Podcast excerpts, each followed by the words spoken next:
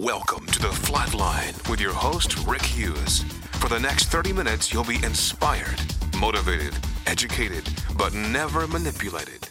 Now, your host, Rick Hughes. Good morning and welcome to the FLOT Line. I'm your host, Rick Hughes, and for the next few minutes, I'm going to ask you to stay with me. It'll be a brief time of motivation, some inspiration, a whole lot of education, and we do this without any manipulation. So we're not trying to sell you anything. We're not trying to hustle you. We're not trying to get you to join up, fess it up, give it up. We would just like to ask you to listen up.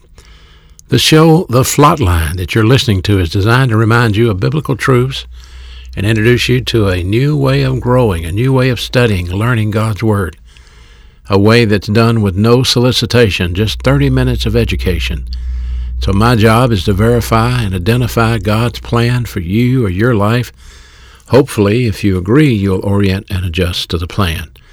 So the FLOT Line is heard every Sunday morning here on this radio station.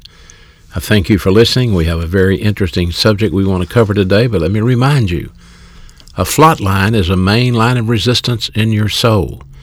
It's your forward line of troops, F-L-O-T.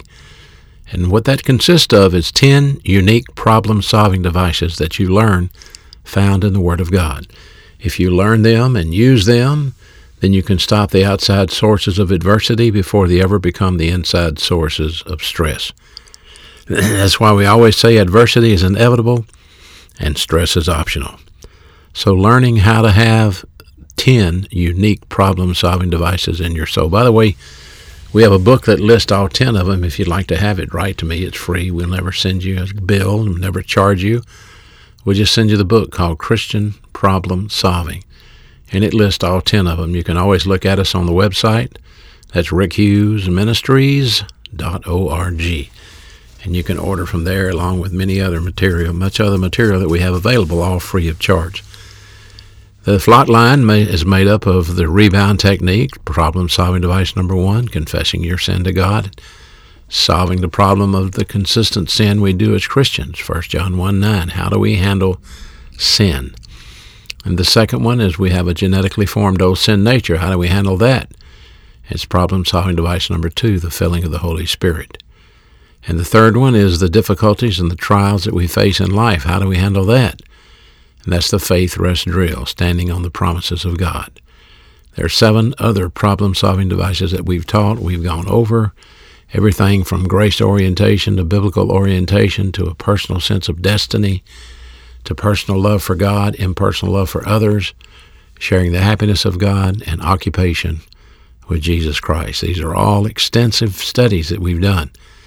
I hope you'll get them and I hope you'll listen to them and I hope you'll build a FLOT line in your soul. On our last radio show, we were talking about the three different lives, talking about the physical life, the spiritual life, and eternal life. And I want to go back to that before we move on to our next subject. I want to tell you this. I wish there's something I could tell you about everything to expect when you get to heaven, but I just can't do that because the Bible limits our understanding about all that awaits us. But there are some things that I can tell you. And this is what they are. Number one, you cannot take your current body to heaven. That's why you must die. This body will not work in heaven. It has to be a different body. The Bible refers to it as a resurrection body. Since this body is infected with sin, and everything in this universe is infected with sin, then it all has to die. Your new body, your resurrection body, is seen in Romans 8:23 where it says, "We eagerly await the adoption and the redemption of our body."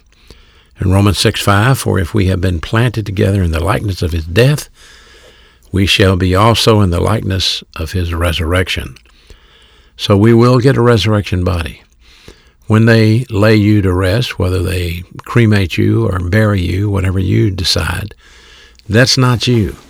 The real you is the soul and the spirit inside of you. The old body is going to wear out, shut down, go away, back to dust, but you're going to get that new body if you're a believer in Jesus Christ, the perfect body, the resurrection body. And there will be a new heaven and a new earth also. Most people have this strange idea that they're going to go to heaven and live in heaven for eternity, but listen to this. In 2 Peter 3 12 through 13, looking for and hastening unto the coming of the day of God, wherein the heavens being on fire shall be dissolved, and the elements shall melt with fervent heat. And nevertheless, we, according to his promise, look for the new heaven and the new earth wherein dwelleth righteousness. So everything here is going to be destroyed. All the universe will be wiped out. The sun will be gone. The moon will be gone. Mars, Venus, Pluto, Jupiter, that's all gone. All infected with sin. And here we come to the new heavens and the new earth. And on this new earth, there will be what we call the holy city. And in that holy city, this is where you will live your life in the new heaven and new earth, being able to go to the holy city, the new Jerusalem. And the Bible says in this environment we will never age, we'll never get sick, we'll never lack for any happiness. Revelation 21 4, and he will wipe away every tear from their eyes. And there will no longer be any death. There will no longer be any mourning, no more crying, no more pain, because the first things have all passed away. So there is eternal life, and that life will be a phenomenal life. It starts the minute you believe in Christ. He that believes in him shall not perish, but have everlasting life. John 3 says that. And it will never, ever, ever end. And John 3:15 is the verse, whoever believes in him shall not perish, but have everlasting life. So true, because it's already started the minute you believe in Jesus Christ, and it'll never end. What a wonderful thought, what a wonderful thing. Eternal life is. It's hard for us to imagine, and that's why the Lord doesn't give us a whole lot of perspective on it, but I can tell you there'll be colors you've never seen. There'll be sounds you've never heard. There'll be things you never dreamed of in heaven. This is all compliments of the grace of God by means of His Son, our Savior, the Lord Jesus Christ, who paid the ultimate penalty for our sin. He who knew no sin, the Bible says, was made sin for us, so that we could be made the righteousness of God by means of Him. That's how we get to heaven. That's how we have eternal life. Jesus said, I am the way, the truth, and the life, and no man comes to the Father but by me. Now I want to switch gears this morning. I would like to go in a different direction. I'd like to pick up with a new study, and go into something that is very interesting, and I think you'll find it interesting. We're going to talk about hard hearted people. Hard hearted people. Now remember, my job is to educate you. Your job is to evaluate what I say. If I can educate you, you can evaluate and make a decision. So I want you to listen. Throughout the United States, we're finding many, many, many young people relating to gangs and violence all across America today. According to a search on the internet published in Wikipedia, approximately 1.4 million people were part of gangs in 2011. More than 33,000 gangs are active across the United States today. Prison gangs, motorcycle gangs, street gangs, juvenile gangs. And many people join these gangs to get a sense of family or seeking some sort of identity. And some are just criminals, enjoy the risk taking power lust that's demonstrated. They, they rob, they steal, they do whatever they want to, and that's the power lust. And most of these in these gangs are involved in some sort of criminal activity or sexual activity. But uh, there are also some Christian gangs. These are good gangs Bikers for Christ and the Christian Motorcycle Association, nonprofit organization dedicated to reaching people for Jesus Christ. So I'm not talking about that. But the question that I'm asking you today is how can a young person, maybe 12, 13, 14 years old, that gets into a gang, how could that person commit crime? And how could they be involved in sexual activities at such a young age as some of these gang members and it not bother them? There's a gang that some of them play called Knockout. This is practiced by street gangs who uh, use this as an initiation into the gang. They have to walk up to a stranger in the street and knock him out and just hit him when he's not looking. And this has led to many, many serious injuries and in some cases even death. But some of the young people are required even to shoot somebody as proof of their willingness to be a part of the gang. This attack of the cosmic system, aka what I call the human viewpoint, is the lure that sucks so many unsuspecting people into a life of bondage, into a life of misery, resulting from repeated bad decisions that violate the protocol plan of God. So I want to show you today from the Bible how people can do such things, how they can hurt people and not feel bad about it, how they could steal from people and not feel bad about it, how they could lie about you and laugh about it. And we should not be surprised if we see our country fragmented, where there's a divide in the way people think in this country. What's best for the future, they say. In the devil's world, we call it the cosmos diabolicus. Cosmos being world and diabolicus meaning devil, the devil's world. So this divide that we have today in America is perpetuated by a constant barrage of human viewpoint peddled off by Hollywood celebrities, peddled off by political leaders, and just plain troublemakers. And they say it's the key to happiness. So unless somebody has the ability to think outside of the box and to reason based with clear conscience related to what we call establishment thinking, then there will be no hope for the next generation. So the Apostle Paul warns about how you can scar up your soul to the point of complete loss of reality. And it's covered in Ephesians 4:17 through verse 20. And it was written to the church at Ephesus, that church made up of Gentile converts, and they were being warned not to follow the path of their previous Gentile life. I'm going to read it to you. Excuse me, hit the microphone there. I'm going to read it to you and let you hear it. This I say, therefore, and testify in the Lord that you henceforth walk, not as other Gentiles walk, not as other Gentiles walk, in the vanity of their mind. So don't walk like the Gentiles walk in the vanity of their mind. It goes on to say in verse 18, Ephesians 4, having the understanding darkened, being alienated from the life of God, through the ignorance that is in them because of the blindness of their heart. Verse 19, who being past feelings have given themselves over to lasciviousness, to work all uncleanness with greediness. But, verse 20, you have not so learned this from Christ. All right, let's break this down and let me show you what this verse is saying. I want to exegete this verse for you. That's the way we study the Bible. We study it under the ICE technique.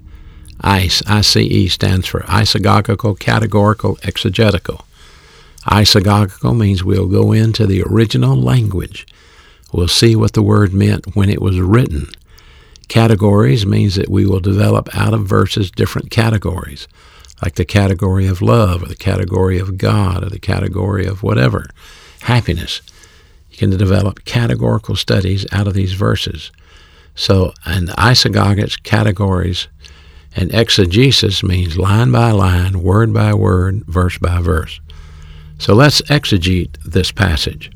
Ephesians 4:17 starts off with Paul giving a warning. Thence I say, therefore, and testify in the Lord.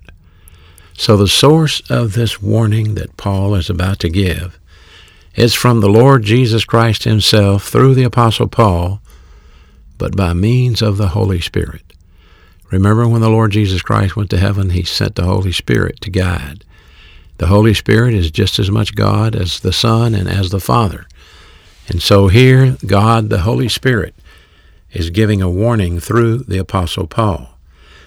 And what he's saying is this I testify. The Greek word for testify is marturomai. Marturomai. And it means to make a solemn warning. It means to affirm. It means to exhort.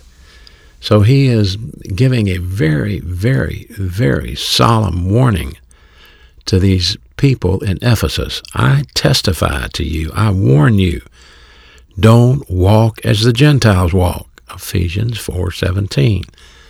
You know they were involved in temple worship, and you know what was going on in the temple. They were fornicating in the temple, and Paul had to t- tell them to stay away from the temple. Don't get involved in what's going on down there. I mean, literally, they would get drunk in the temple and sit around and chant Iacchus, Iacchus, Iacchus, and then they would go fornicate in the temple. And so Paul says, don't live like the Gentiles live. The word walk is the Greek word peripatao. And peripatao means to regulate your life or live your lifestyle. So what he's saying to the believers at the church at Ephesus is don't live a lifestyle like the Gentiles who go to the temple are living. You don't need to be involved in this. Don't walk like the Gentiles walk. Don't regulate your life like they live their life. And then he tells you what it is. Don't walk like the Gentiles walk in the vanity of their mind. This is our first key to scar tissue. What is scar tissue? How do you get it? The vanity of the mind, the word vanity means empty or devoid of any divine viewpoint. An emptiness, a void, much like a vacuum. A vacuum is where there's a void and there's nothing there and it sucks stuff into it. Not like a vacuum cleaner, but I guess you could use that as an illustration. But one time my daughter in school made a vacuum in a bottle where she lit a Kleenex and dropped it down into the bottle and put a hard boiled egg over the neck of the bottle. As the Kleenex burned all the oxygen up in the bottle, the egg miraculously began to slip down through the neck of the bottle until it popped out into the bottle. I asked her how she did it. She said, I made a vacuum. And she said by burning up the oxygen inside, the pressure on the outside was greater than the pressure on the inside, and it pushed the egg down through the neck of the bottle. Pounds per square inch pressure. We live under pressure every day in our lives.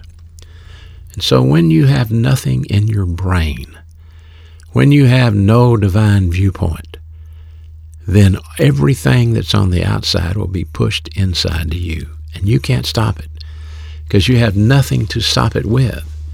When the Bible tells you, let this mind be in you that was also in Christ Jesus, and the Bible tells you in 1 Corinthians 2.16 that the Bible is the mind of Christ, well, if you don't learn it, if you don't have it, then you don't have any love for God because Jesus said in John 14:15, if you love me, keep my mandates. How can you keep what you don't know? And what you don't know can be very detrimental because what you don't know will be overrun by what the devil knows. And so if he wants to attack you, he attacks your empty mind. If you have a teenage son, a teenage daughter, grandchildren, people that seem to get into sin all the time, people that seem to get into trouble all the time, people that are into drugs and alcohol abuse or anything else, they have scar tissue. They don't feel guilt. They don't feel shame like you do because all of that has been covered up with scars. So Paul said, Don't live your life like those Gentiles live their life with an empty mind. This is what Satan always does. He attacks your thoughts. The first thing he will do is attack your thinking. That's why you've been told to renovate your thinking, change the way you think. Don't think in terms of arrogance, but think in terms of humility. Romans 12:3. Arrogance will justify why you are right and why the Bible's wrong. Arrogance will justify why you're right and why the preacher's wrong, why you're right and why your parents are wrong. And you will satisfy your own lust with your own arrogance. And so the vanity of the mind, that's the emptiness that Satan will attack. And he will attack your thoughts first. The Bible tells you to put on the helmet of salvation, and that's to protect the way you think. In Ephesians 4:18, this passage goes on to say, having the understanding darkened. That means the ability to process and determine right from wrong is blacked out. And there are two Greek words that demonstrate this concept understanding and darkened. The word understanding is the Greek word dianoia. And dianoia means the mind is a processor. The mind is where you process information and it is darkened. The mind is darkened. How is it darkened? The vacuum that sucks in all the the cosmos diabolicus thinking, all the human viewpoint thinking, it blackens out your mind. The mind is darkened. Skotizo is the Greek word. It means to cover with darkness. It means to be deprived of any light. And remember that Jesus Christ, our Savior, said, He's the light of the world. So this is void of anything to do with Christ. This is complete darkness as a blind man walking through a dark room. You won't see it, you won't know it, you won't know what's going on until you run into the wall because you have no light. And they are darkened, their understanding is darkened in Ephesians 4:18. Alienated from the life of God. What does that mean? It means they're separated from God's plan and God's design by their choice. He didn't separate them, they chose it. So they are alienated from the life of God, separated from God's plan and design by their choice. And what caused this separation? Verse 18 because of the ignorance that is in them. Because of the ignorance that is in them. The lack of knowledge of divine things. They never were interested in the Bible. They never were interested in learning God's Word. Listen, the mind is a vacuum. It's going to suck in what the devil throws at it. It's an empty void. And you can fill it with the Word of God. You can fill it with divine viewpoint, or you can fill it with human viewpoint and what the world offers. And so here we have someone whose mind is empty. It's skotizo. It's blacked out. There's no light. They cannot see the difference between right and wrong, nor do they understand the difference. And he goes on to say in Ephesians 4:18, because their heart is blind. Blind is a wrong translation. It's not blind. The Greek word porosis doesn't mean to be blind, it means to be calloused blunted, not able to think clearly. When you have a calloused mind, then it's scar tissue over your brain. Scar tissue, this is what keeps you from seeing what you are. This is what keeps you from understanding what you should be. Alienated from the life of God because of the blindness or the scar tissue on their heart. Both words are used in this passage mind and heart. They're both used. Remember, the mind is where we process the information, and the heart is where we store the information and eventually apply it. So you learn it from the Word of God, you store it in your heart, and then the time comes when you have to pull it out, put it on the launching pad of your soul, and use it. So these people that Paul is talking about, they've copied the Gentile lifestyle. Their minds have opened up. They've sucked in all the cosmos diabolicus thinking. They've scarred up their soul, their understanding is darkened. And now, verse 19, they are past feelings. What does that mean? The verb apageo, apelageo, means to cease feeling guilt and cease feeling grief, or to be insensible to pain. Anyone who has heavy scar tissue doesn't feel guilt. That's why a 12 year old boy could take a gun and shoot somebody. That's why a 15 year old boy could do the knockout and knock somebody he doesn't even know senseless and laugh about it. That's why a thief could steal from you and laugh because he thinks he deserves it. He has no feelings. He's gone. The person who has extreme scar tissue never feels remorse, never feels guilt. And let me ask you about yourself. Can you uh, cheat on your taxes and it doesn't bother you? Do you justify why it's okay to do that? Do you say, well, the government steals my money, I'm just going to get a little of it back?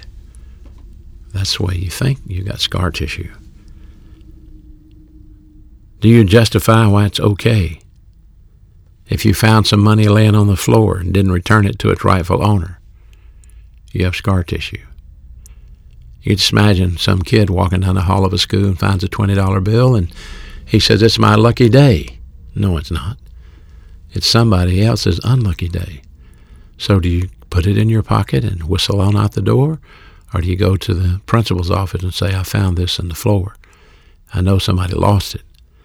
You find a billfold with money in it. Do you keep it, take the money out, throw it away? Or do you contact the rightful owners? See, this is what scar tissue does. Scar tissue doesn't feel wrong about depriving people of what's rightfully theirs. Scar tissue doesn't feel wrong about committing adultery. Scar tissue doesn't feel wrong about stealing. Scar tissue doesn't feel wrong about murder and theft. That's scar tissue. And that's what happens when you open your mind up to the cosmos diabolicus.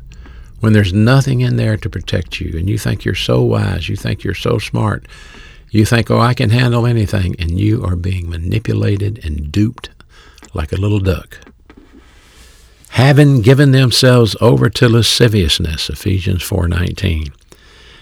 Os, uh, to pronounce the word is os elegeia, os elegeia. And it means unbridled lust, excessive desires, excessive desires, or shamelessness feeling, not ashamed, having excessive desires, giving yourself over to lasciviousness. Can't get enough of it. You want more of it. In Ephesians 4:19, the reason you did it to produce all uncleanness with greed. Uncleanness, akatharsia.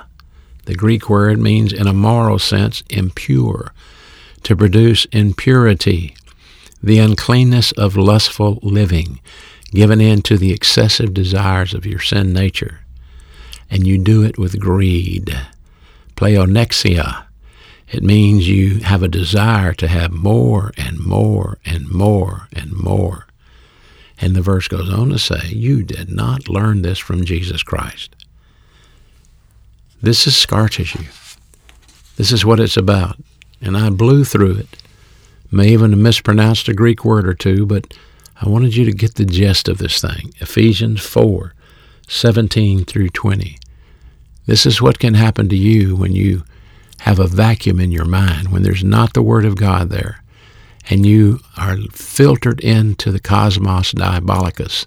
The cosmic system will fill you with every kind of lie that's possible, and you will wind up justifying your sin, believing that you're something that you're not. I hope you're listening. I hope you're paying attention.